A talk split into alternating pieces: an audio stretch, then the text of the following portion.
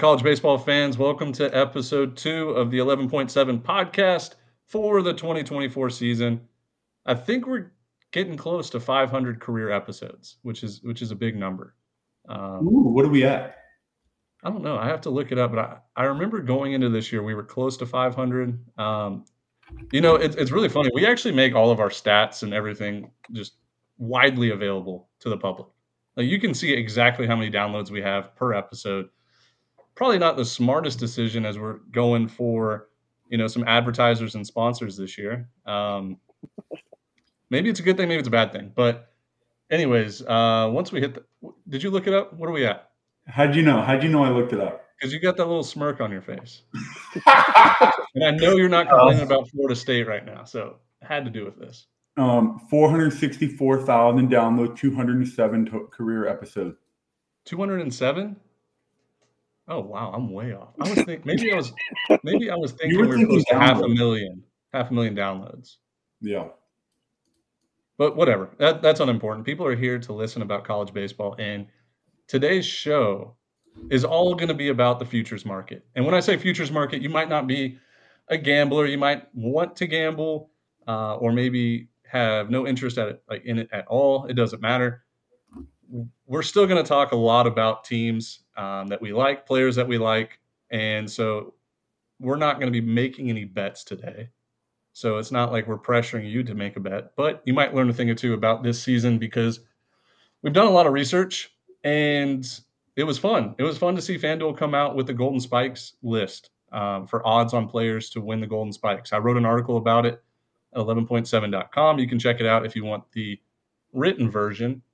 But yeah, FanDuel came out with College World Series winners, um, the odds on those, and Golden Spikes winner, odds on those. And then BetRivers came out with probably my favorite futures thing that we've seen in college baseball, and that's just to make the College World Series. Like, will this team make the College World Series? And I want to throw this in here to both Jack and Dimitri. You know that like thousand dollar bet we're talking about making, you know, futures bet. I think it should go on a. I think it should go to make the College World Series. That way, when we're in Omaha this summer, we might have some extra spending money. You guys like that or no?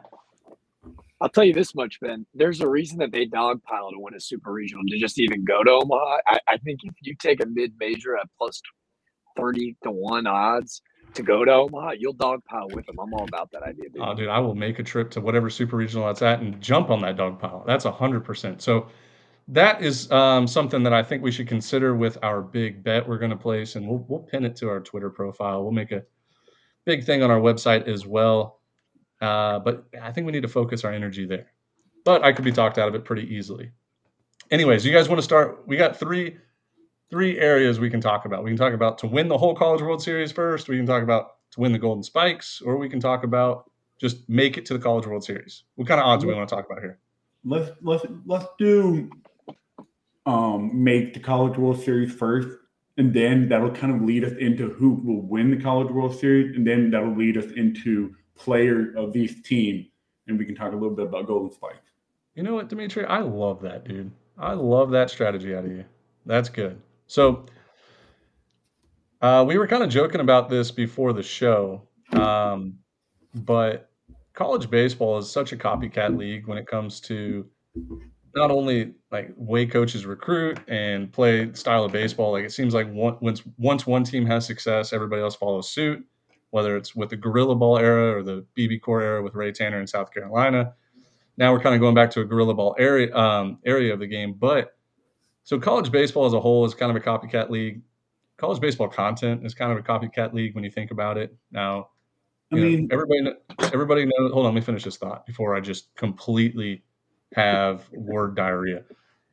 Like we all know, like Baseball America, D1 Baseball, those guys, like they're the in-depth like scouts. Like they can tell you about pretty much every player. Uh, you know, you got a couple other ones like College Baseball Central, College Baseball Hub, us, and things like that that you know, we, we all produce our own content in different ways, but for the most part, like we're all getting information from coaches or players of these teams and and it feels like everybody is always on like one or two teams to be great, you know, one or two mid majors to be great. And it never really shakes out that way, right? Besides last year where everybody was on LSU and Wake Forest and it ended up you know, practically being that. So I say all of this because we might say some things today when we're talking about odds on like teams to win the College World Series. Like we might say UC Santa Barbara plus 9,000, 90 to 1. That doesn't mean we actually think they're going to win the College World Series. Like we're just going to kind of skew away from what you're hearing from all other, you know, seven or eight college baseball outlets out there. Like we're going to try to give you information you're not getting from those guys. Not that we're right or wrong, anything along those lines. We just want to make sure we're giving you different perspective. Um, so I have the odds pulled up here on BetRivers. College baseball gambling is also a huge copycat league. Like I guarantee you, here, like FanDuel, DraftKings, everybody, they're gonna have to make college to make the College World Series odds up within a week. Like they just everybody follows suit. So BetRivers just happens to be the first one. Do you guys have Yeah. it pulled up? Yeah, no. I'm pulling it up now. What I was going to say before was um, speaking on um, touching up on your copycat idea of college baseball. I would say most sports are pretty copycat, especially like a like fantasy football and all the dynasty and single season and best ball for fantasy football. They say one player is a buy, everybody starts saying buy. This guy's a buy. This guy's a buy. And then Yeah. they say this guy's a sell. He's a sell. Everyone does it. They just regurgitate the same thing over and over each week. Let's just say, two, I mean, last year, um, the running back for the Chiefs. Oh my God, Isaiah Pacheco. Pacheco.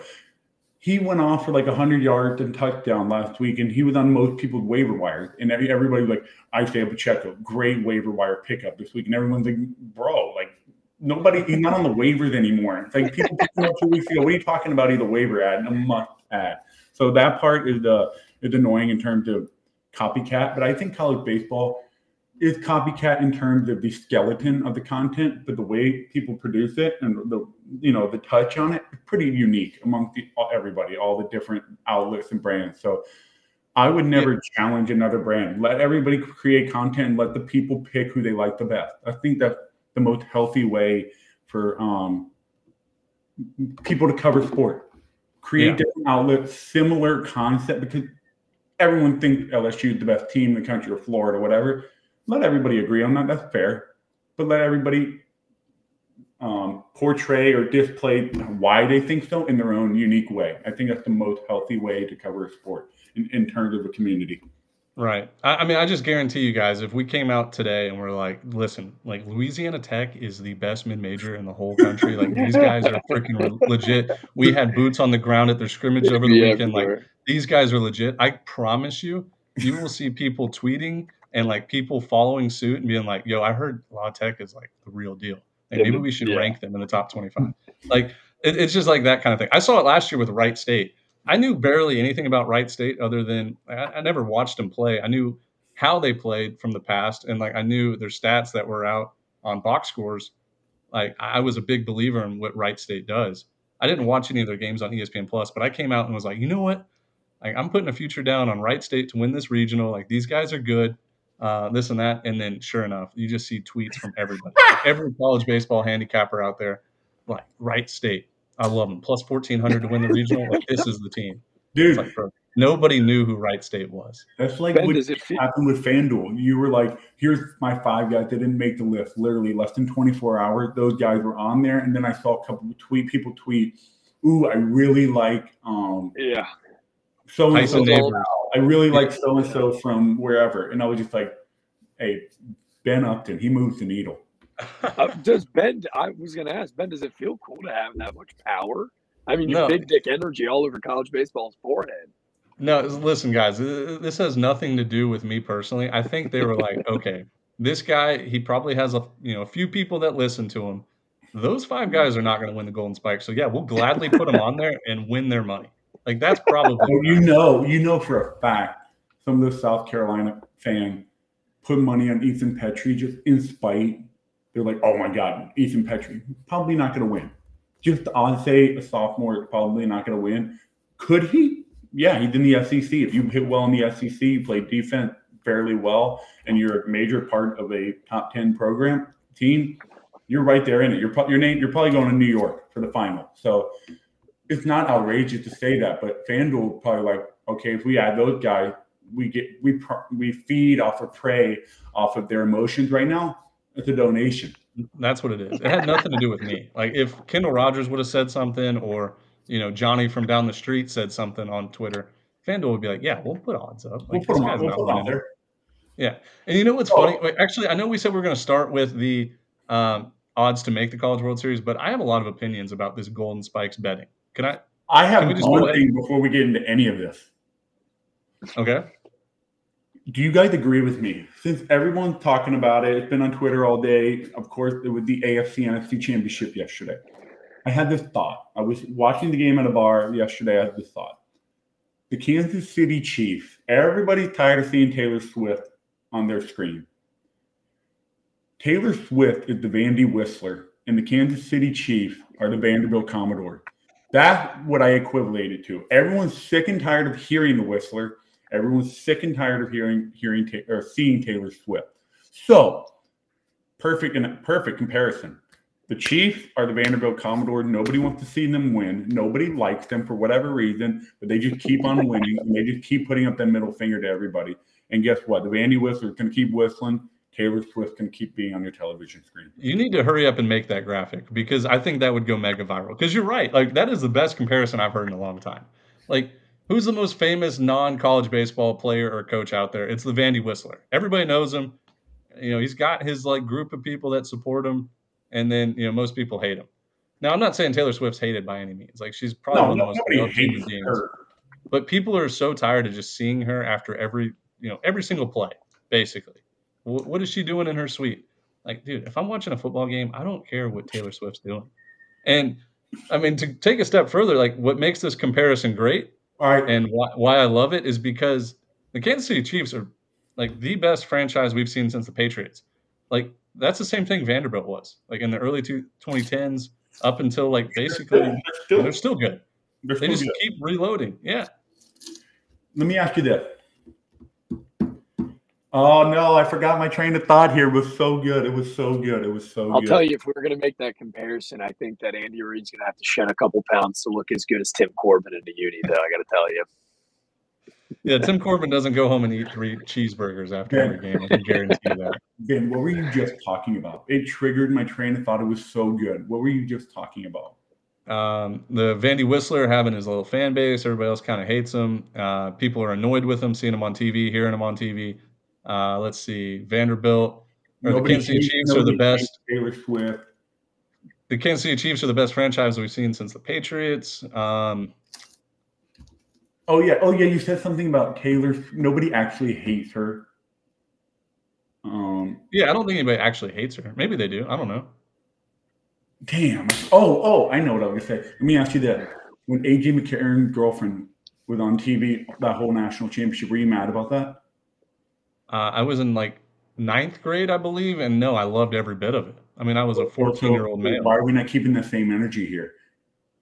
Well, dude, it was fun to see Taylor Swift like week one, right? Like when she was at the game, it was like, oh, that's cool. Like we get to see her. But fair, fair. for 18 weeks, are you kidding me? I think yeah, yeah. I think we're also missing missing it a little bit. Um, hypothetically, when flops are on the ground, in my opinion, Taylor Swift is clearly the Livvy Dunne of the college baseball world. Um, oh yeah, I forgot about I that like, saga last I, year. I'll tell you, in in Omaha, being there she had legitimately eight security guards with her at all times because a college baseball but Omaha has got to be the most dangerous place in the world for Livvy Dunne. Like that's her home and mecca of fans.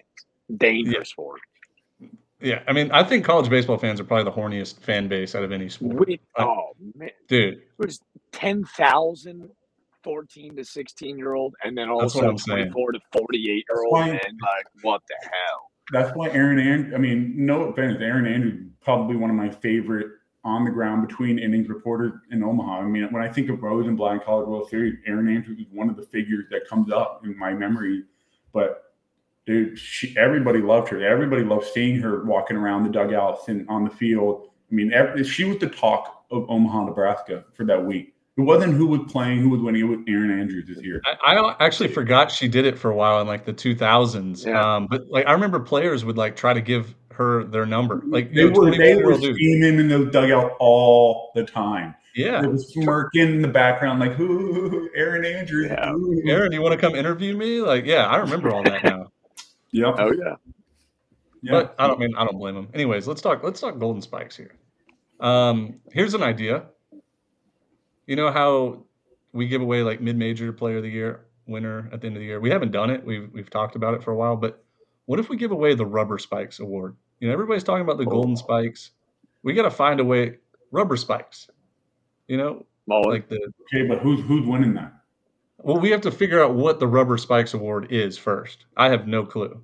But like that's what for non-baseball people out there, like you wear rubber spikes until you turn 13 and then you can put metal spikes on. And then, you know, the golden spikes is kind of a play on that. What could we do for a rubber spikes award? Because I love some, that name. Some players actually wear rubber spikes because it doesn't hurt Yeah, I their know. legs Yeah, or much. Like some catchers. Catchers wear rubber spikes. That's a First fun fact. as well. Yeah. Jack was a catcher. Did you wear rubber spikes? I did.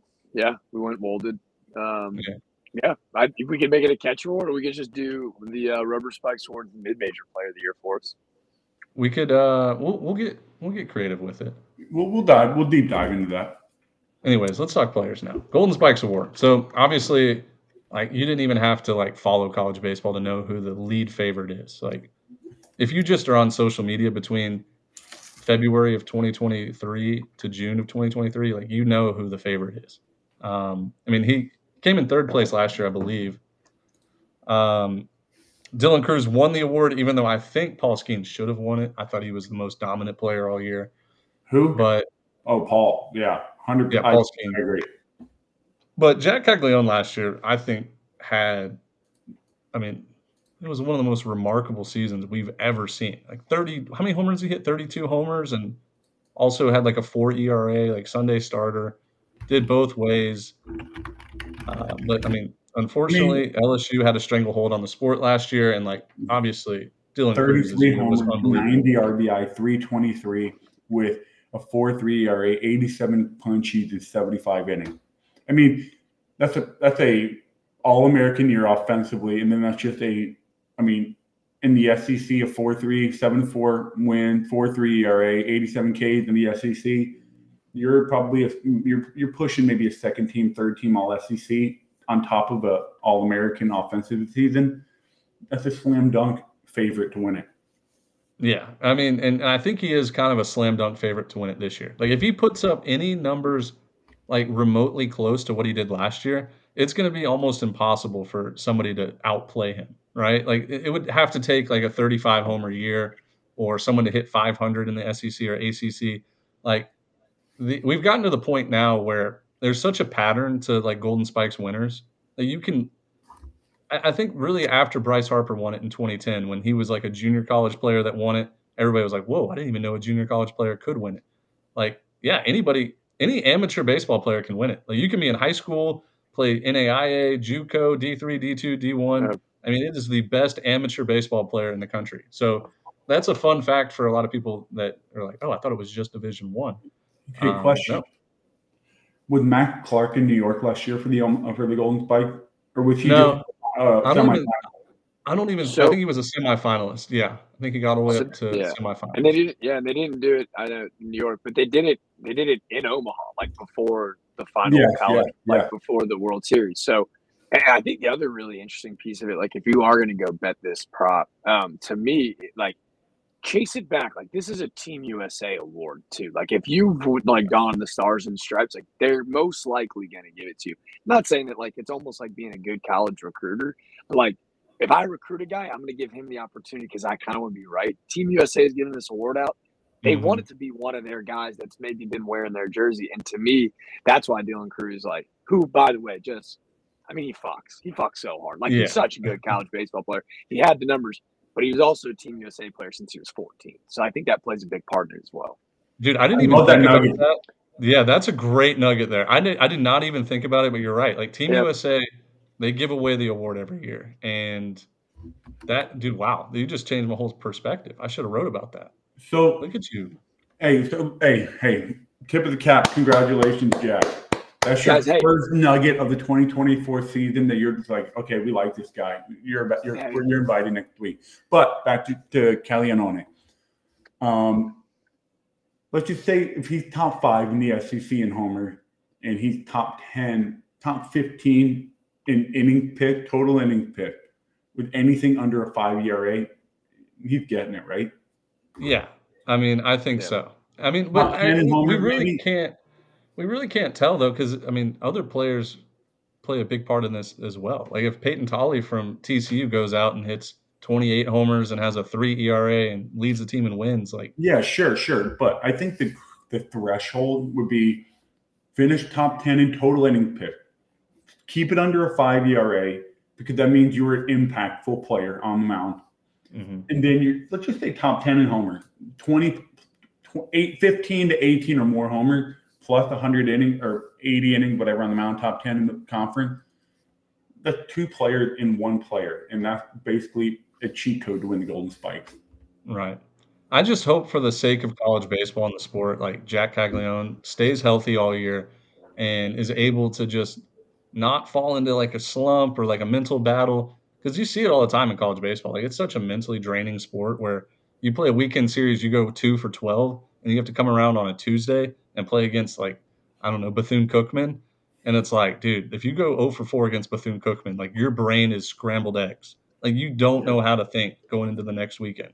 So And on that too, like that's where I think he is really different. Like if you remember in the College World Series last year, he was not having the best World Series at the plate. Like I think he was hitting 214 going into that championship series against LSU. Um, and watching him during BP, like you could see like visibly frustrated. And then what's he do in game one? Hey, he goes two for four, and then in game two hits two home runs in the first two innings of the game. And, and like got to interview him afterwards and he was like yeah it was nice to kind of get that proverbial like weight off the shoulders um, but to me like we won like that's that's all that really matters today and i was like oh cool like you're awesome and you're a good dude and just like wants Yeah. to win like awesome Yeah, no, that's a that's a great point. Um, so let me run through the list. We'll do, we'll do the top eleven people here first. Um, I'm trying to get into the FanDuel app, but it won't let me. So I might have to just pull it up from the article. So the top 10 is Caglianone plus 500. All right, we got to fix that right now, dude. It's not Caglione, It's Caglianone. is it? My, have I been saying it wrong? In? Italian, you say Caglianone. Oh, I forgot you just played baseball in So Italy. for six G, months. okay, fun fact for everybody: G L and an I in Italian is like a, um, a, like a emphasized L with a slight accent on the G. So it's Caglianone. Rosetta Stone over here. I love that. Yeah. Um, I'm gonna I'm gonna say Caglione for the whole year. If I'm No, wrong, I no, it's- apologize. It's, Cali, it's Caglianone. I, I just but can't say that, them Dimitri. cags I, I, I can't cags, say that word. Say it, Caglianone. Caglianone. Yeah, Caglianone. Anyway, With that's a how you side of pasta. That's what I want. Nick Um, Kurt plus six hundred. I, I got it. I got it pulled up here. The the right, updated then odds. you rattle off the rest. Yeah, so Nick Kurtz plus 750 now. Uh, Cags was plus 470. Um, then you got Ooh. Wetherholt from West Virginia plus 750. Bazzana plus 1200. Tommy White plus 1500. Charlie Condon plus 1500. Malcolm Moore plus 1600.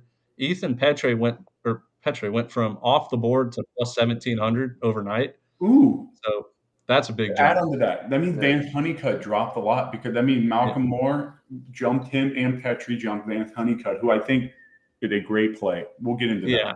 that. Uh, Vance Honeycutt's plus 1900, and then Braden Montgomery and Mike Sirota plus 2600. We'll stop there and we'll do the rest here in just a second. But yeah, I mean, right now, this early, the lines are moving just based off of money. Like if somebody bet a whole bunch of money Yeah. on a guy, like his odds are going to drop or, yeah, drop lower. Looks like a lot of people are hammering Cags right now because he, you know, plus 470. But um, I mean, out of that list of guys I just read off, like I'm going to go off and well, I'll start as a hater.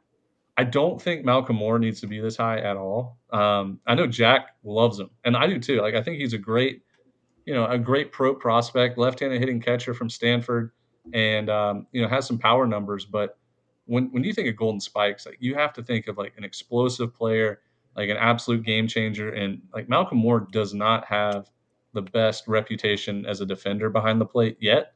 I know I'm sure he worked on it all summer, all fall, but I just don't see him as a Golden Spikes winner. Like he could put up a good year, but I think he hit like 320 last year, like 17, 18 homers. uh, I think he's going to have to take a big jump to be in that group of guys that I just listed off because I think the other, I think everybody else on that list is like explosive, electric, like could easily win the award. So I mean, let's just say Caglianone, Kurt, Wetherholt. I would put Honeycutt in this group. That are they can they can hit a single, fire up the home dugout, get everybody going, steal second base, base knock to right field. They score. They head first dive. Everyone's going crazy in, in, in a big time game. That's when I visualize as the Golden Spike guy. Dylan Did you leave off Bazzana? Yeah. You meant Bazzana too, right? I meant Bazzana. Bazzana. Yeah. Okay. It's like, how are you going to say that without his name?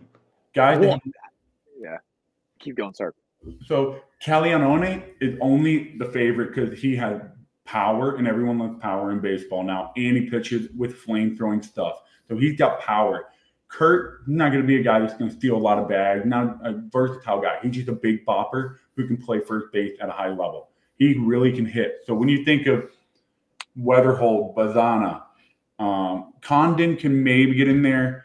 Petry, not so much, but Honey, because those are my three like versatile guys that if they steal 30 bag, put up 20 plus home run, push that 350, 375 average area, those guys are going to get a lot of attention.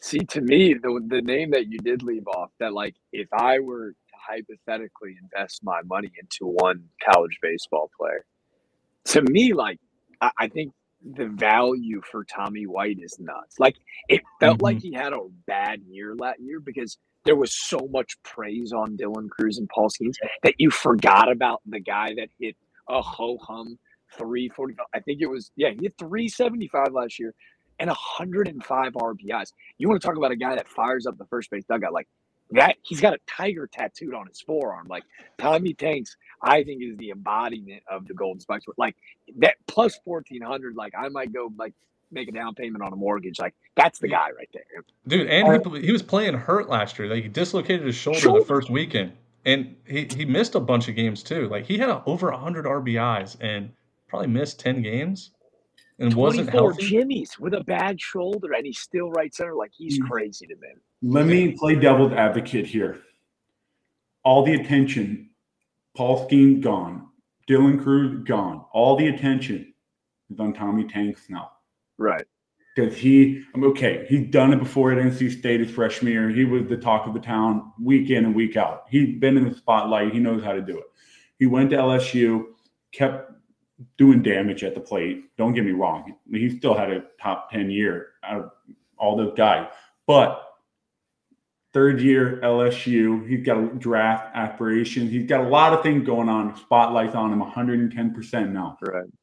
It's hard to produce three straight years yeah, really but he's fun. built for the spotlight, dude. Yeah. I'm telling I'm you. not saying he's not. I'm just playing devil's yeah. advocate here. So no, I, I should love that point too. And that's kind of like like I think Malcolm Moore is a bona fide first rounder. Like the swing to me, close your eyes is literally Adley and Rutschman. Like I think they're very similar. But to me, like no Braden Montgomery, like all of a sudden, like that lineup changes when you are the central He's not protected point. in the lineup either. So you're mm-hmm. not protected. There's who's hitting behind you. Like if I'm game planning from a rotation, all I have to focus on is making sure that guy doesn't beat me. Mm-hmm. I think that LSU offensively, like yeah, we lost Dylan Crews, but like they also lost Cade Beloso and uh, like they lost. Yeah, and, and they have what I think six bats drafted out of that lineup. So you're going to ask a lot about a guy like Michael Braswell who's going to show into town, but they also still have Milazzo and Hayden Travinski. So I think that those veterans can kind of like help coach him through it. But to Ben's point, like I, I don't know if there's anybody that loves the spotlight more. Like I to mm-hmm. me, it's the biggest home run in the history of the College World Series. Like to me, it's a dude that yes, I, I think you're right. Three years of college baseball, like to put it, those numbers is astronomical. But he's on pace to do what like Rendon did at Rice, like do things mm-hmm. that no one's ever seen before. And you're like, wait, how did he 374 24 Jimmy's with no shoulder is bonkers. And I, I yeah. think he's that guy. Yeah, no, I, am not worried about him at all. I think he is. Uh, I mean, I think he's the most ready hitter in in in college baseball. Like, I think you could put him in an MLB lineup and he'd he hit 220, 230. Like, he just has very few weaknesses. Um, I'm gonna throw a name out there that like could have possibly won the award last year that not a ton of people are talking about, but JJ Wetherholt from West Virginia. I'm going to read his numbers 449, 24 doubles, 16 homers, 60 RBIs, and 36 stolen bases. And he wasn't a finalist last year. Nuts. yeah. Like any other year, I think he wins it. And he's coming back. Is it crazy that he was not a transfer portal guy going to somewhere in the SEC and stuff like that? He stayed. Oh, I respect the, the, hell out of he that. He stayed in the country. Yeah. He stayed up in the West Virginia in the mountain. Yeah. I, you know, I had the opportunity to interview him when he was playing for Team USA this summer. Um, and it's like I, I asked him, I was like, "Hey, dude, what's it like to not to say that West Virginia isn't that, but when you're playing for Team USA, you're playing with the best of the best."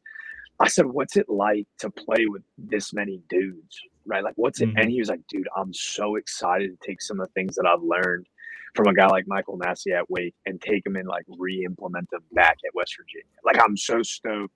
To learn some like hitting things from Charlie Condon and what they talk hitting philosophies at Georgia and take them back to Morgantown and talk to them with my boys. I was like, same thing. Like, dude, you're you're this young and already like excited to like help coach up the guys around you up there. Like, that, talk about a guy not wanting to leave. Like, that's so cool to me that he's yeah. already like, oh man, that, this is how we're gonna make West Virginia premier blue blood powerhouse. I was like, that's sick. Like, I don't think a lot of guys think like that. That guy's crazy. That's awesome. Mm-hmm. Yeah. Um, here's another name. I mean, Nick Kurtz. I mean, this weekend team started their inter squad scrimmaging, and it felt like Wake Forest Baseball Analytics, that account, was tweeting out Nick Kurtz, 109 off the bat, line drive off the right field wall. Nick Kurtz, you know, three run bomb, 425 feet. Like, he is unbelievable in the and box. Like, keep in mind who he's facing. He's facing arguably the number one pitching staff in the country. yeah, and he just is obliterating baseballs this early. Like he he's one of those guys that takes up the whole batter's box because he's just so big. Like his legs are so long, his arms are so long, and dude, it's a pretty sight when the wind's blowing out 30 miles an hour. They play in a small field, 310 down the lines, and he just launches a ball and nobody turns around. Like nobody on defense even turns around to watch. All right, let's take this one step further. Caglianone, Kurtz, Wetherholt, Bazzana, Tommy White, or the field? Oh shoot! What kind of odds am I getting? Just even odds, both? Let's just say, yeah. Let's just say even odds. Um, I think they all follow us on Twitter, so I'll take the field and I will DM them all. Just say, hey, just don't. You can be good this year. Just don't be good. Don't be great. hey man, that, do me, that would be my solid. Do me a solid. You save that. Save that for pro ball. You've done enough in college. Yeah, take it easy this year. Hey, you're, you're playing against NC. You're playing against NC A and T this week or this uh this midweek. Like, just take the game off. Say you're sick. Say your tummy yeah. hurts. Hey, hey. Say hey. your tummy hurts. Um, uh, load management on Tuesday. Yeah. Yeah. I, um, Dimitri, that's a good point. I'm curious of of all of those guys that aren't on that list. Like, if you had those five versus the field, who's your dude that like might surprise you and get you? Dude, I mean, I'm I'm I like Vance Honeycutt. I'm a Vance Honeycutt guy. He's a center fielder. He's athletic. He's fast. He's got some juice. He already went through a sophomore slump a little bit last year. He wasn't like, uh, I mean, I, I don't have his numbers in front of me, but I don't think he was elite level in terms of right. numbers. Um, I think he started out really slow last year. Sophomore slump. It's normal. Happens to the best of, um, of guys. So Vance Honeycutt is a dude Seaver King, I really don't know much about him. I just know uh-huh. his draft profile. I just never seen this guy play with my own eye. I like to trust my own eye. A lot of people haven't. Yeah, he played Division two baseball I, last year. I would steer clear for now. Let him play for two, three weeks. Let me see what he's got, and then I'll come back to that one. Shout, out, shout out to Wingate College. Pitcher and a mid major is, is nearly impossible. You he has to go 13 and 0 with a sub one ERA, Chris Sale like stuff. Even Who are you talking about here? Yesavage. Oh, you Savage? Yeah. How do you say, what is it, Yesavage or Yesavage? I say I say Yesavage because I think that's a sick name. But dude, I'll tell you, I think he does have a path. Dude, Trey Savage has a path. I think he's going to be their Friday night guy this year. I think he's going to be in the rotation. Did not know that until like two days ago. And dude, the American Conference is down. Like if ECU is like you know a national seed, he goes 13 and 0 with like a 1.5 ERA. Like people are going to love to vote for him. I think he's got a path. I see it too. He doesn't have to face SEC talent or ACC, at Big 12, Pac 12 talent every single weekend. Chris Sale like stuff. Like Yeah. you have to put up those kind of numbers. Yeah. That's like the benchmark for me for a mid-major guy or a non-power five arm to win it. Who I, was I was the? Uh, curious. Yeah. oh, go ahead. No, no, no. Go ahead, Jack. Mine was gonna be No, I- stupid.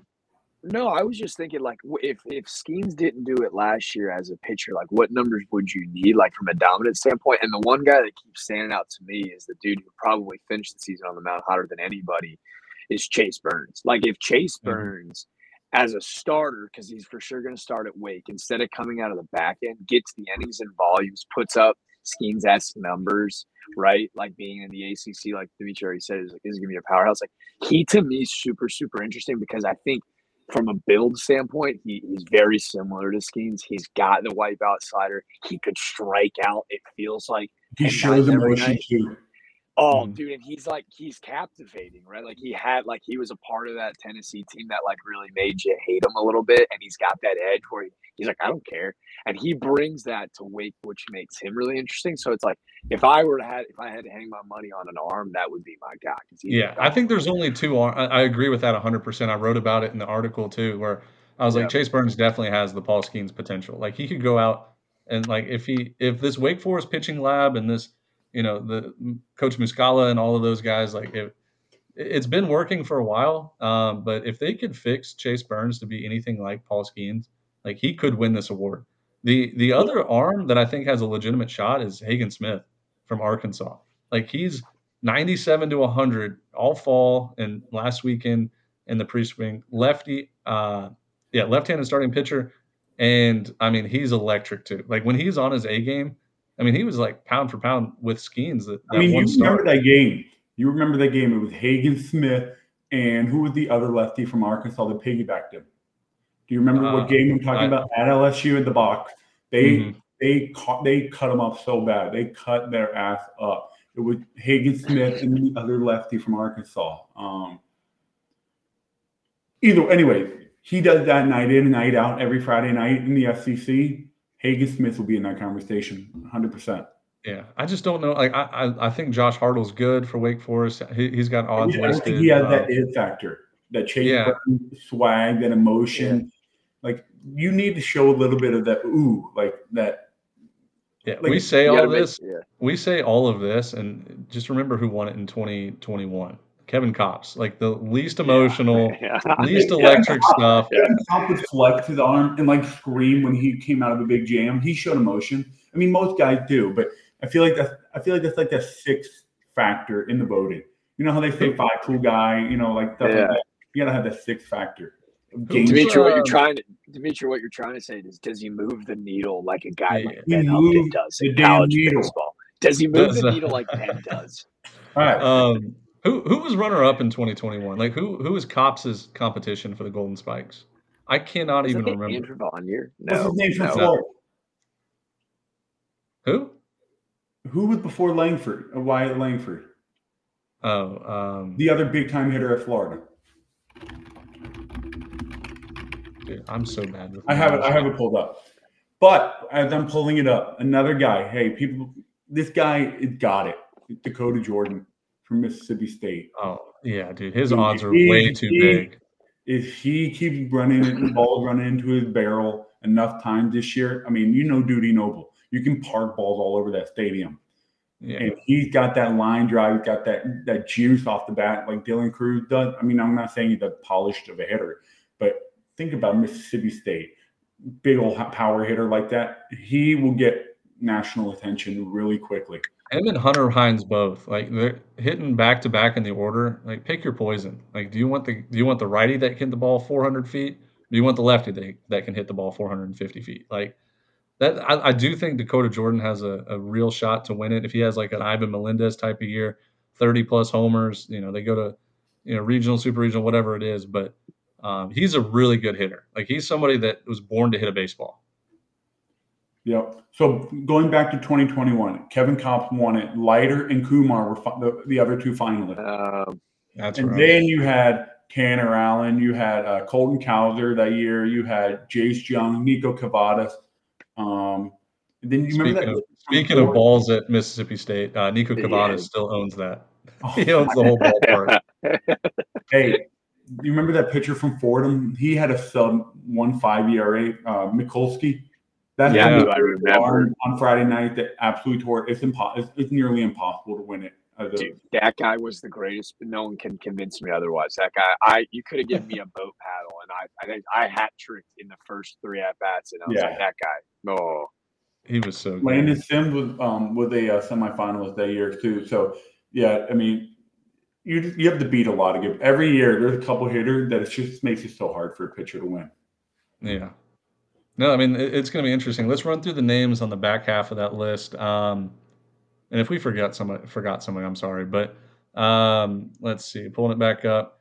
So we'll start at the bottom at 50 to one. Rodney Green. Yeah, Tyson Neighbors 50 to one. You know, he's going to be. A, I think he's going to close for Kansas State. I've heard some things he might be a starter. He's their he's their X factor out of the bullpen. Yeah, I know, but I've heard like by the end of the year he'll be a starter. So we'll see. Um, Rodney Green Jr., kid from Cal. I mean, looks like Ken Griffey Jr. Like just awesome swing, great player.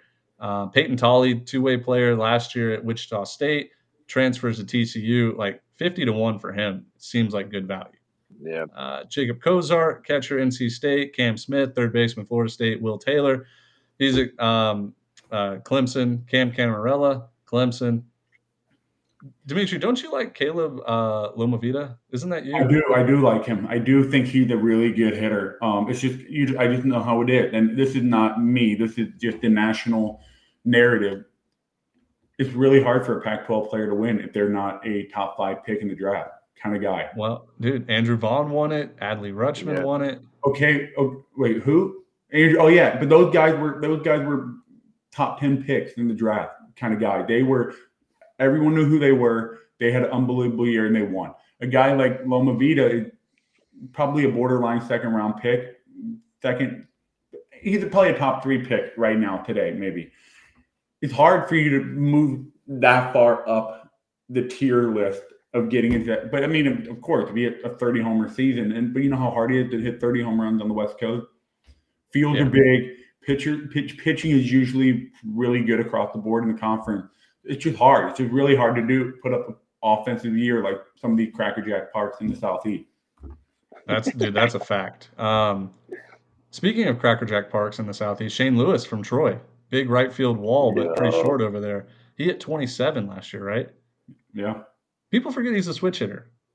Crazy. I know. Dog.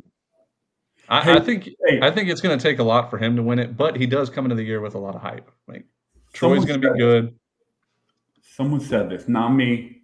I didn't say this. Is Peyton Tolle the Walmart version of Caglianone? Don't say Walmart version, man. I, I didn't say this. I saw this somewhere on Twitter the the kid down the down the road for me at this eight U, you know, coach pitch league, or maybe not eight U, let's say nine U. Like he could be Walmart version. Like a nine year old could be a Walmart version of Cax or Ohtani. Peyton Tolle is a damn good player, dude. Like he is, like he could have a better year this year. Like he could. Their numbers well, that far off. I didn't so, say that. I just saw it, and I was just getting people's opinions on it. Right. Hey, if you see anybody on Twitter this year say that he's a Walmart version, oh, I screenshot report and block a and, screenshot. No, no, no, no. Screenshot for screenshot. receipt. We like receipt. We will not stand for this. No way. He's a dude. He's a damn good player. Like he, like like I said, fifty to one odds on him is great value. Yep. Um, let's see where I leave off. Yeah, we already talked about Chase Burns, thirty-seven or plus thirty-seven hundred. Crazy. And like, Cannarella. Yeah, Cannarella, I don't know, can win the award plus 4,800. He just doesn't have any power, but he is an exciting player to watch. Yeah. Um, I'll, I'll, throw a name out there, and people might think this is hate or disrespect, but I, I don't think that I wrote about it too, and nobody nobody challenged me on it. But I don't think Brody Brecht can win this award. I don't think he can. Why? Why? If if thank if you for asking. Why. If Yesavage from East Carolina had the chance to win it, Brody Brecht should have even higher chance to win it. If you think I will tell you why. I'm glad you asked. Um, now this is all this is all speculation. This is all like how my brain thinks. Brody Brecht is like almost a guaranteed first rounder. And you're playing at Iowa, right? Where it's you know, not a I mean, they're a great baseball program. Like highly respect them. I highly respect the program, but they're going to protect his arm this year because the last thing you want is somebody throwing 104 miles an hour to get tired and you know pitch a bunch of innings and then at the end of the year he's throwing 96, 97, that hurts his draft stock. I mean, I, I, I would respect him if he went out there and tried to win a national championship with the Iowa Hawkeyes and you know win a Big Ten title, throw seven, eight innings every weekend. Um, but when you're when you're thinking about money, like in the first, I mean, he could he could be a top five pick this year, throwing 102, 104 miles an hour. Is Chase Burns going to be on the innings limit? Is Hagen Smith going to be on the innings limit? Is Thatcher Hurd going to all of a sudden be on an innings limit? Trey Yesavage going to be on the innings limit? No, they could. Well, I'm saying our, they could. 100% so, they could. So, so, why does Brody Brecht have no shot of winning it? If you said 10 minutes ago, some of those guys have a shot. I'm because I think right because now. I think I was going to protect him. Like I'm saying, like I think right. that program and that staff will protect him because like if Chase Burns goes down, Tennessee's got 2025 graduates, 2026 graduates that are already signed Tennessee. and committed to the team. What? Tennessee. Yeah, I'm. Oh, sorry, Wake Forest. I, I was thinking. Chase Burns. argument's um, invalid. It's over. You don't know. No, no. I'm just no, saying, like this no, is think- Iowa's golden child to have a top five overall pick. Like he's and his arm motion is so violent, his slider is so violent. Like it just takes like one hiccup, and his draft stock goes from top five pick to Same second round. No, but it's it's different though. It's different. I, I think it's different. why. From as an arbitrator in this situation, Thank I think you. that if if Iowa isn't a chance to host a regional, that Brody Brecht is going to be their guy. He's going to be their horse. Thank you. The reason they do Thank that you. for sure, for sure. Dimitri, I'm with you on that. Counter argument: Do you think Iowa has as good of a national championship odds as Tennessee, Florida, and LSU? Like the three guys you just named? Like no, yeah. you know what I mean. So I think Iowa knows that like he's his future maybe at the forefront versus where like LSU's got to worry about going and winning a natty this year, right? Like that's why Thatcher Hurd's going to be okay. so like, Brody Brecht's season will end three weeks earlier. His innings will be down 21 innings. Let's just say they go seven innings, three starts each in regional super in Omaha. That's 21 innings minimum. Brody Brecht will have less than that, and he doesn't have to chase a national champion. He'll pitch until Iowa's season right. is over. I agree. Yeah, I agree. if they're not a national like championship contender, he'll be there at the end with them. He'll fall or ride with the Hawkeye. Hey, look, I hope I'm wrong. I'm just saying I believe Iowa's going to be very careful with him. That's fine. That's but you have to keep that same energy for some of these other guys. That's all I'm saying. And you know what? I've probably been wrong the most out of anybody here on this podcast um, since 2019. I, I, mean, I had a, a colossal failure of a decision last year saying Wake Forest wasn't very good. And I'm just putting that back out in the universe because I deserve something good to happen to me this year. Well, you know what you did? You just motivated them last year. Like they had yeah. your, your but they totally cared about my opinion. They totally cared. They had your they had your face on their on their bulletin board. They would slap it before they took the field every day. Yeah, yeah. No, but, um, but like like like I'm saying, we'll, we'll, we'll move on from here. But Brody Brecht, I hope I hope you hear this, dude. I'm rooting for you. Like I love I'm actually probably the biggest Big Ten supporter on the pod. I think the Big Ten is going to be good this year. I hope you have an unbelievable season. I hope you win the Golden Spikes. I'm just telling you, I don't think you will. Just don't think you will. Ooh, I just don't think you will. I just don't think you will. Yeah, uh, I might actually have to bet on him now because I. Yeah, I was gonna say just to hedge, hedge the, just hedge the, the edit right here. Yeah. Uh, you know, the classic social media trick of like talking bad about somebody, and then once they they win a big game, right, like so, whatever, you just post the ticket and be like, "Well, I bet on him, so like I, I was right." Um, did we leave anybody else off? Uh, Thatcher Hurd? I mean, I think maybe like, I, it would take a miracle season for him to win it, but like last year, he looked pretty good at the end of the year. So build off that. There's yeah, there's one I don't know if we've hit yet, but I, I I'd like to say I know Dimitri, you wrote about him in November. I, have been hands on with this program since May, but I, have we talked Sirota yet? oh, we have not. No, have not. Dimitri, you, you wrote about him in November. Here, objectively speaking, great player, great program. They can do a lot of winning. Which I'm let's be honest, winning matters in winning the Golden Spike. If your team is not a super regional caliber team, it's really hard to win this award. You have to break records in every dimension. So well, here's I'm just to be honest, it's really hard for him to win that. Sirota. See, here's my hot take, and maybe when we break down the conferences. Yeah. No, I'm saying that I think that if Northeastern goes out and wins 40 games, they're pre-ranked top 25. Like it feels like I can't be like the guy that was like, yeah, but I've been on them forever because now like we mentioned, the college baseball trend. Everybody's all over Northeastern. Like I knew they were going to be the underdog. Here's my hot take. I think the CAA might be better than the Big Ten. I think the CAA is loaded this year. I don't know if that's a hot take. I think that's a very good debate. Not a hot take at I- all. I was going to say, and for me, like when you look at Northeastern, UNC, Wilmington, both teams that made the, the tournament last year, Campbell now in the CAA is an absolute fucking wagon. The College of Charleston has got the CAA Shohei Ohtani. He's the CAA Shohei Cole Mathis, who dominated Cape Cod, had the opportunity to broadcast all his games last year. He's a freak. So you got the Cougs, and then Elon, who, by the way, just every year shows up and wins games. And that and that's five teams that like I felt like last year could all make an argument to get in. So to me, that's where like I think the strength of the CAA this year could help a guy like Sirota. And he's also got a dude who I, we talked about a little bit before the podcast, but Cam Maldonado is the most exciting freshman that played college baseball last year. I mean, he had 15 jacks and 32 packs. Like to have a guy that sits next to him in right field who hits behind him in the lineup, like they, you could make an argument because I do think the CA is that good. No, I'm, I'm right there with you.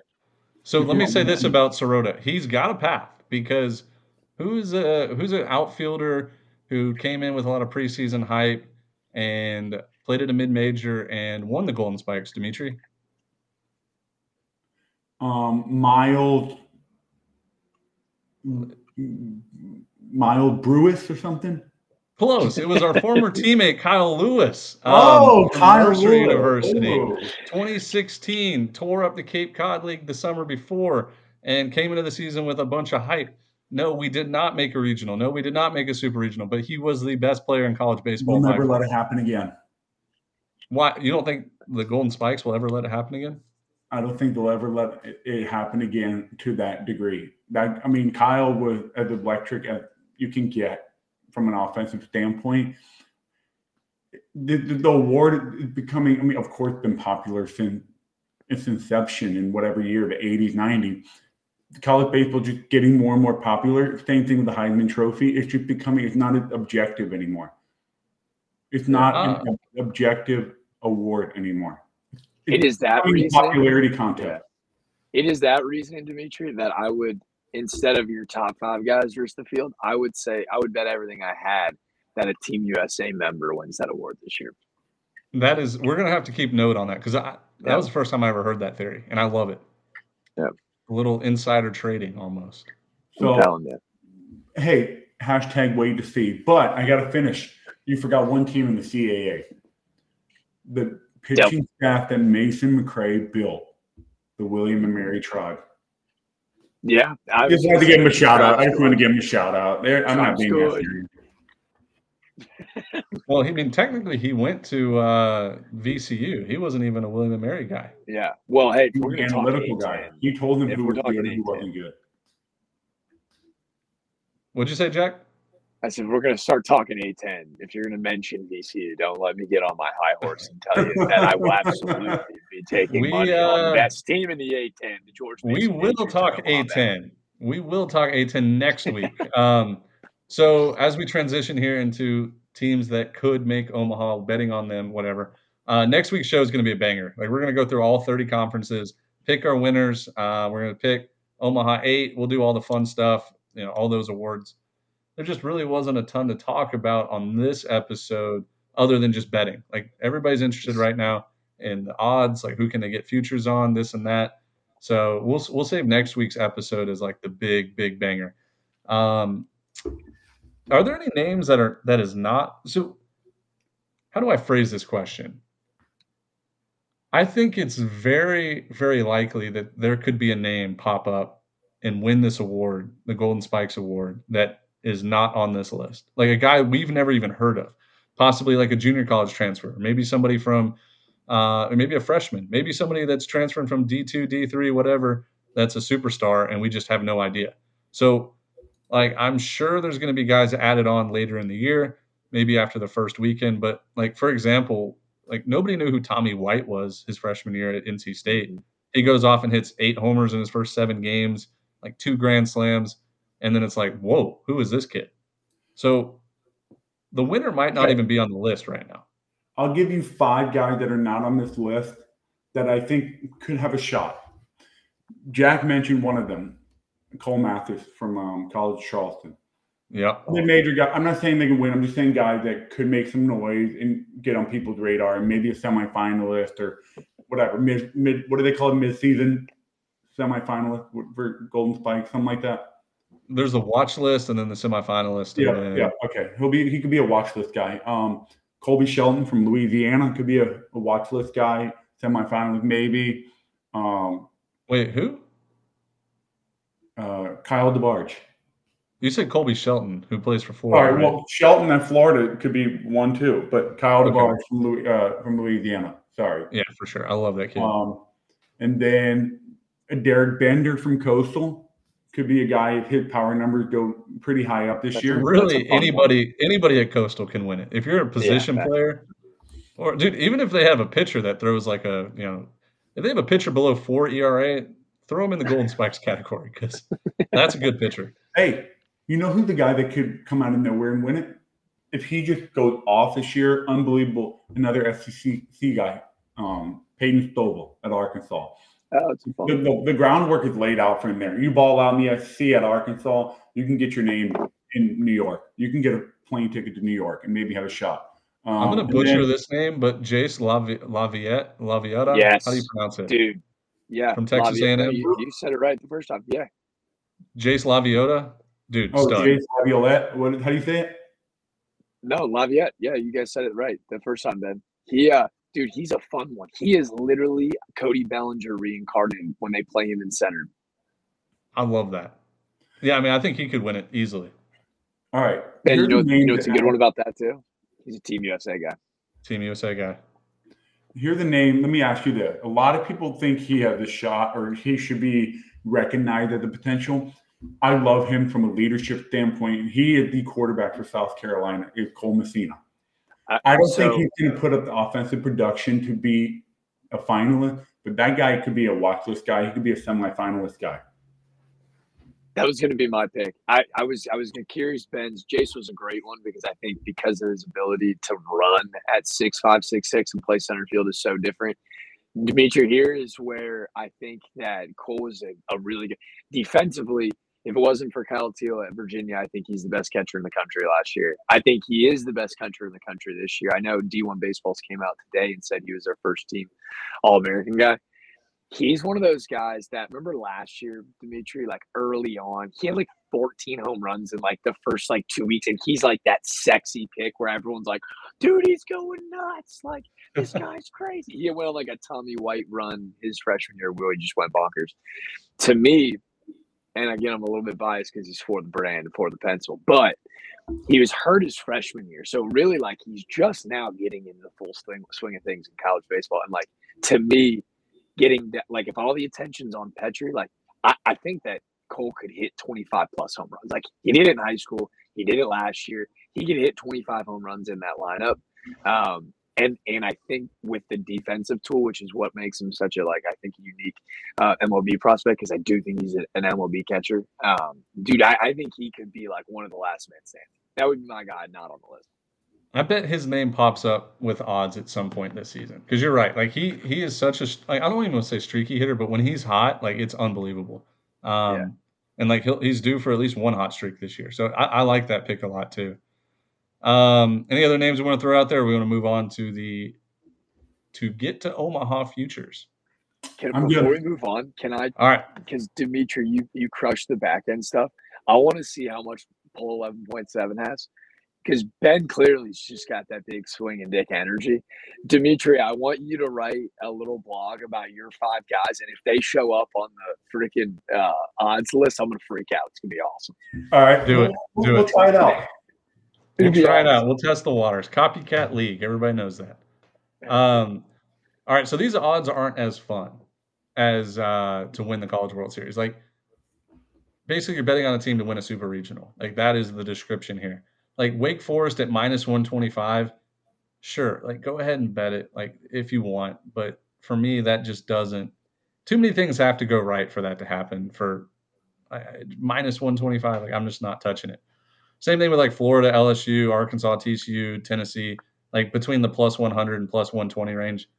I'm not betting that. Like I'm I'm sorry, boys. Like that's not it's not stirring the pot for me. Like I want to see some long shot bets because I mean last year I bet Oral Roberts was probably 25 or 30 to 1 to get to the College World Series. So for like a scale purpose, we'll start at the bottom here. Like you have Penn State at 124 to 1. So you bet a dollar if they make it to Omaha, you win 124. So big long shots. So like nobody at the bottom really like interests me. Like Penn State, Pitt, Cal, Cal State, Northridge, UC San Diego. Like maybe UC San Diego at plus like uh, plus 10,000, so 100 to 1. Like that's tempting. I think they're going to be really good this year. Samford, Rutgers, Ohio State, Sac State, Wichita State, VCU, San Diego State, Illinois, Charlotte, Baylor. Like those are all greater than 50 to 1. I think if I had to pick one of those, like maybe throw some money on Charlotte. Like I know they Dude, they have like they have 31 a, new players this year. It's not happening.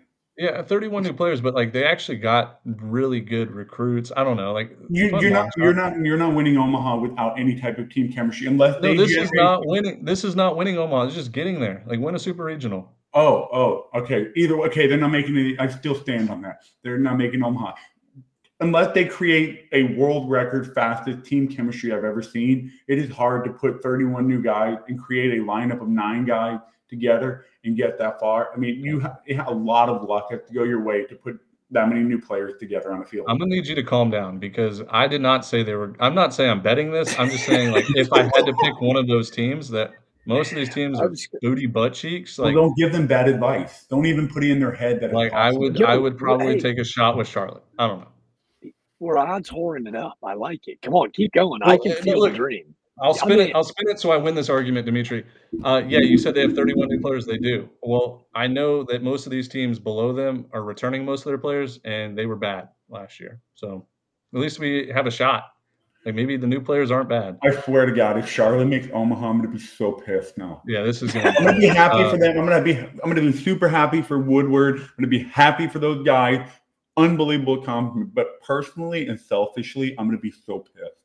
Yeah. So I did all that lead up just to say, like, if we were going to put our $1,000 bet down, it would probably not be on any of those teams. Actually, I, I, will say for a fact, we will not be betting any of those teams. Unless you guys want to, then I might. I'm good. No, I'm, not, I'm, I'm, I'm, going. I'm going. I'm not saying I'm. I will personally bet Charlotte just out of spite now because I think it'd be awful. Yeah. yeah, there's probably a group of guys that are like, yo, Ben and Dimitri and Jack. They just said Charlotte's got no shot. Let's Let's put some money on it because these guys are usually wrong. That's what they're saying. Go ahead and put the disclaimer after you say that. Go ahead and say the disclaimer after that. Yeah. Um, but let's where, let, where is it? Put your disclaimer out. What's my disclaimer? If you're gonna softly recommend Charlotte, ooh, these guys don't like them. Maybe they have a shot now. That response. this is not um, real life advice. This is not real life advice. If you have a gambling problem, call one eight hundred something gambler. I don't know. One eight hundred bet Charlotte. Yeah, one eight hundred. One eight hundred bet Charlotte. I don't know how we got on Charlotte there. Um, but look, so we're not going to be taking any like fifty to one teams, right? Like it's just that's very irresponsible to put a thousand dollars on a team. But I could be talked into a lot of these teams like twenty to one or greater, like Old Dominion twenty to one.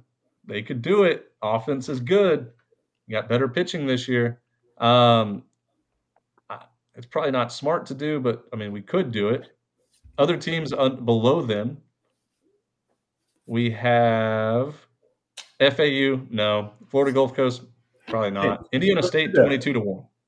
I was just going to give you a framework of, and tell me if you agree or disagree. When I think of a team making Omaha, I need two good starters I need a absolute workhorse dog in the bullpen, and then I need another um, like second party arm that he pitches when the, the dog needs a day off. This guy you just described 2016 Coastal Carolina. Yeah. yeah. Something that's like the framework I look at when I think of Omaha team. Of course, you got to go hot, cold, hot. If you start the year hot and then you go cold, I I think you have a great shot. But two good starters, one workhorse, nothing crazy, two starters, dog in the bullpen, and a second secondary arm guy, and then obviously a bit a, a hot lineup with a lot Just of veteran and loaded. Yeah, a loaded lineup. So Indiana State like, kind of like interests me. They were what one game away last year from making it. Now they lost a lot from last year's team, but still a still a solid core group of guys that are returning. Cal Poly not interested. Notre Dame not interested. Even though Notre Dame did make it just two years ago, people forget. Um, but just not interested this year. Southeast Missouri State, nope. App State, nope. Georgia Tech, twenty-four to one. I don't hate it. Their pitching going to be much, much, much, much better this year. Yeah, much better, and they have probably like the best, in my opinion. Drew Burress. they're uh, he's going to be a freshman outfielder for him this year. He's going to be probably the best freshman in the country. Um, big hype. Turned down first round money last year. Going to start immediately for the Yellow Jackets. Like Georgia Tech's one of those teams that one of the best offensive teams over the last five years. Yeah, easily, dude. Their offense is always so good. They're going to have a lot of their offense from last year back this year. Like Georgia Tech, twenty-four to one, right in Dimitri's backyard in Atlanta. I could, I could be talked into that to make Omaha. So, uh, Liberty, Louisiana Tech, USC, Wright State, any of those? Uh, like maybe USC, but I no. But Speaking okay, so USC. Speaking of USC, there's a lot of hype going around USC right now. I'm not buying into it, but it, it I can see why they see it. Their pitching can be really good. They have a really good player actually. Um, often Austin Overn, really dynamic player. Could be a could be a dog over there, but they they're talking about USC pitching, and I'm just not buying into it. But if you do a little more deep dive in USC, you could you might be able to see what I'm talking about. Not a bad value play, but what has USC done in the past two years to make you think they have a remote shot of making Omaha? Well, I, I mean, they do have the West Coast advantage. Like they're they're going to be probably sent somewhere on the West Coast that's not a Pac-12 team. So, like if uh, Santa Barbara hosts a regional, like USC's got a good shot of getting sent there as a two seed or three seed.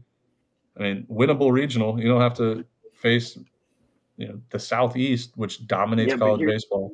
Yeah, but to that point, here's your problem. As a financial sports investor, right? I, I can't watch the game though. I can't watch. I, That's I gotta true. be able to watch. If I'm That's like 20 to one ninety percent odds, of the battle there. You like What if you're going to make a bet, you have to be able to watch.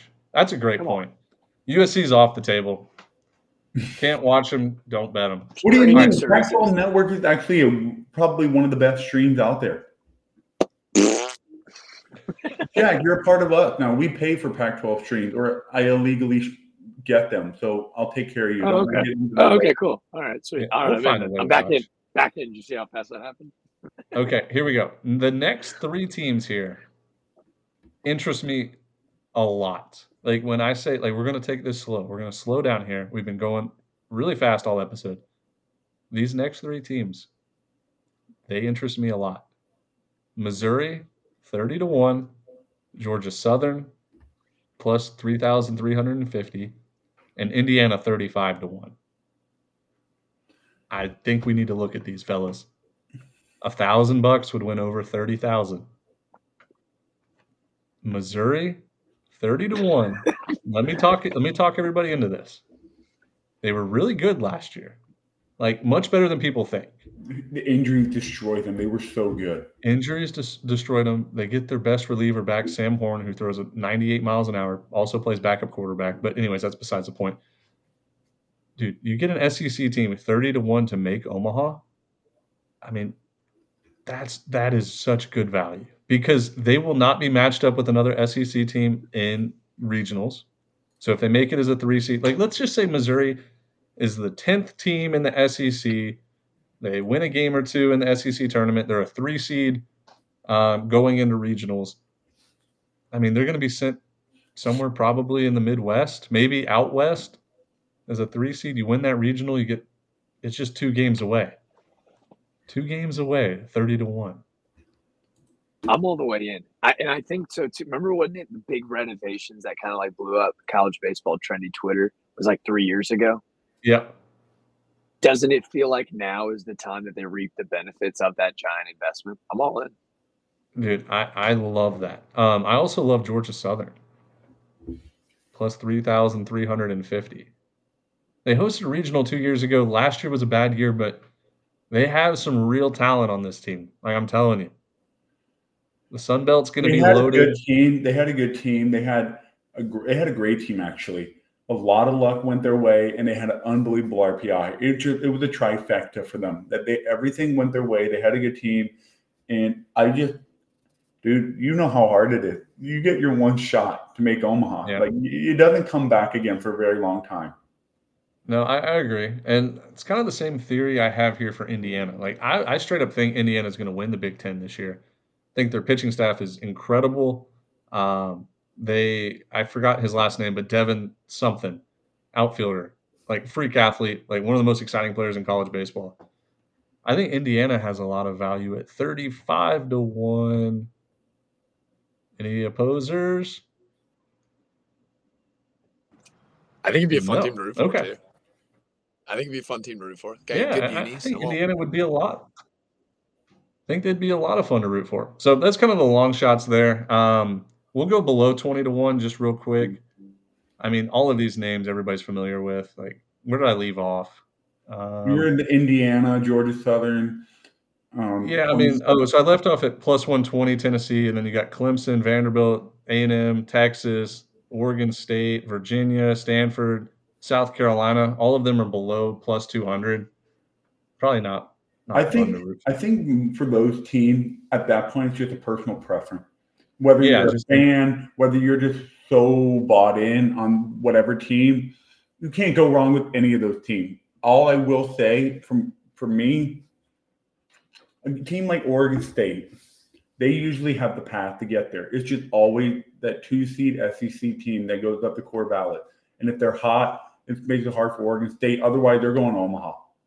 Like they are going to Omaha unless just some team gets in their way, but it's, it's a low odd. There's a low chance of that happening again. So same thing with Stanford, Oregon State, and some of the West Coast teams. Usually, the path is there for them to do it. Yeah, So you no, can't I mean, no doubt. teams. The Um, formula is the formula. Like that's just how it is. The That's how Stanford's other made it, thing like, I can four think of for making Omaha, can you do you think a team could be a national seed and draw an easier super regional, or do you think one of the other teams in the area are going to get matched up with some dog? They're going to be an eight seed, nine seed, and they got to match up. Like for example, Clemson has to match up with Vanderbilt or something in a super. Envision that. Now it gets a little messy because you got to kind of geographic, you just get cute with it a little bit um, when Yeah. you kind of look at these things. No, I mean I you're, have you're a spot on. I have a I have a kind of fun sleeper, and and Ben, you uh, touched on them when you did the conference standings, and we'll talk about them too. But I do think because of where they're located, can you hear me? Yeah, good. Uh, I, I my kind of fun sleeper team this year is Kansas State. Like I feel like Kansas State at plus seven fifty in the Big Twelve. They've got neighbors who you mentioned as a potential Golden Spikes guy. Kaelen Culpepper, I think, is one of the more under like he wasn't on that list of guys we just said, but he plays third, short, and second for Kansas State. And Culpepper's like it feels like he's one of those dudes that could like just like totally command an offense. And if like the Big 12, like they get matched up with, I don't know, it- they run through the Big 12 because the Big 12, I think, from a depth perspective this year with UCF and like BYU and Cincinnati, like they could have a kind of nice record and sleep sleep in. Like I, they could be kind of a weird fun team. Yeah, no, look, Kansas State's got a ton of hype, and like deservedly so. They got screwed last year not making the tournament. I uh, I died on that hill. I, I thought they absolutely deserved to be in. So they, they got a little chip on their shoulder this year. I will be watching a lot of Kansas State because you're right. Like they just they're such a fun team to watch, and and like I think their fan base is growing every year like crazy. Like they're starting to really support that team. Games are getting more packed. Um, so they have a lot of momentum, that's for sure. Uh, any other names that you guys are interested in? Like I like Dallas Baptist plus eight hundred. Um, I feel like we say this every year. I feel like we say this every damn year about Dallas. They're Baptist. dude. I feel They're great dude. about Dallas Baptist this year. I feel great about Dallas Baptist this year. 2023, I feel great about Dallas Baptist this year. When the hell is it going to happen? They're due for it, man. I'll bet it until I'm dead, till the day I die. Dallas Baptist going to Omaha. Um, UC I hope they Irvine's play UNC. tempting. game. UC Hey, what Irvine's team- fourteen what to one. What about a team like Troy or Alabama or Florida State. I'm looking in that range, like that seven seventy five to one to 100 to one. Wait, what? You're on the wrong odds. But, but never mind, never mind. I'll see you guys next week. Are you are you talking? You're talking about to win the whole thing. We're just we're talking about to get to Omaha. Like Troy's yeah, I, I was 1,000. looking the wrong one. Whatever. Yeah, dude, I would take Troy plus seventy five to one to make it to Omaha. I wish that was a thing, but plus a thousand. Um, but yeah, I mean, I don't have anything else for this week. Um, we'll do our conference previews, make all our picks next week. Um, but yeah, that's it for me. Yeah, conference previews next week. Uh, Omaha eight. We'll we'll do a little draft as well for like Golden Spikes. Like we'll pick. We did it last year. It was fun. Um, and we'll probably think of something else between now and next Sunday. So y'all enjoy the week. Uh, what is it? Eighteen days left. Seventeen days left till the season starts. I'll tell you right now. I'll tell you right now. We are at 17 days, 15 hours, 11 minutes, and 43, 42, 41 seconds and counting until. Yeah, we got we got the uh, the countdown on our website. So you guys go check out 11.7.com. We've been putting out blogs. We've been putting out fun things there. We will have a um, pick'em contest and survivor pool again this year. Still trying to iron out the details on who's the sponsor going to be and what the grand prize is going to be. But I promise it will be very very cool. Like we have a great idea in mind. Just got to get someone to sponsor it. So we're, we've been working on that. But uh, y'all take care, and uh, we'll see you back next week on Sunday.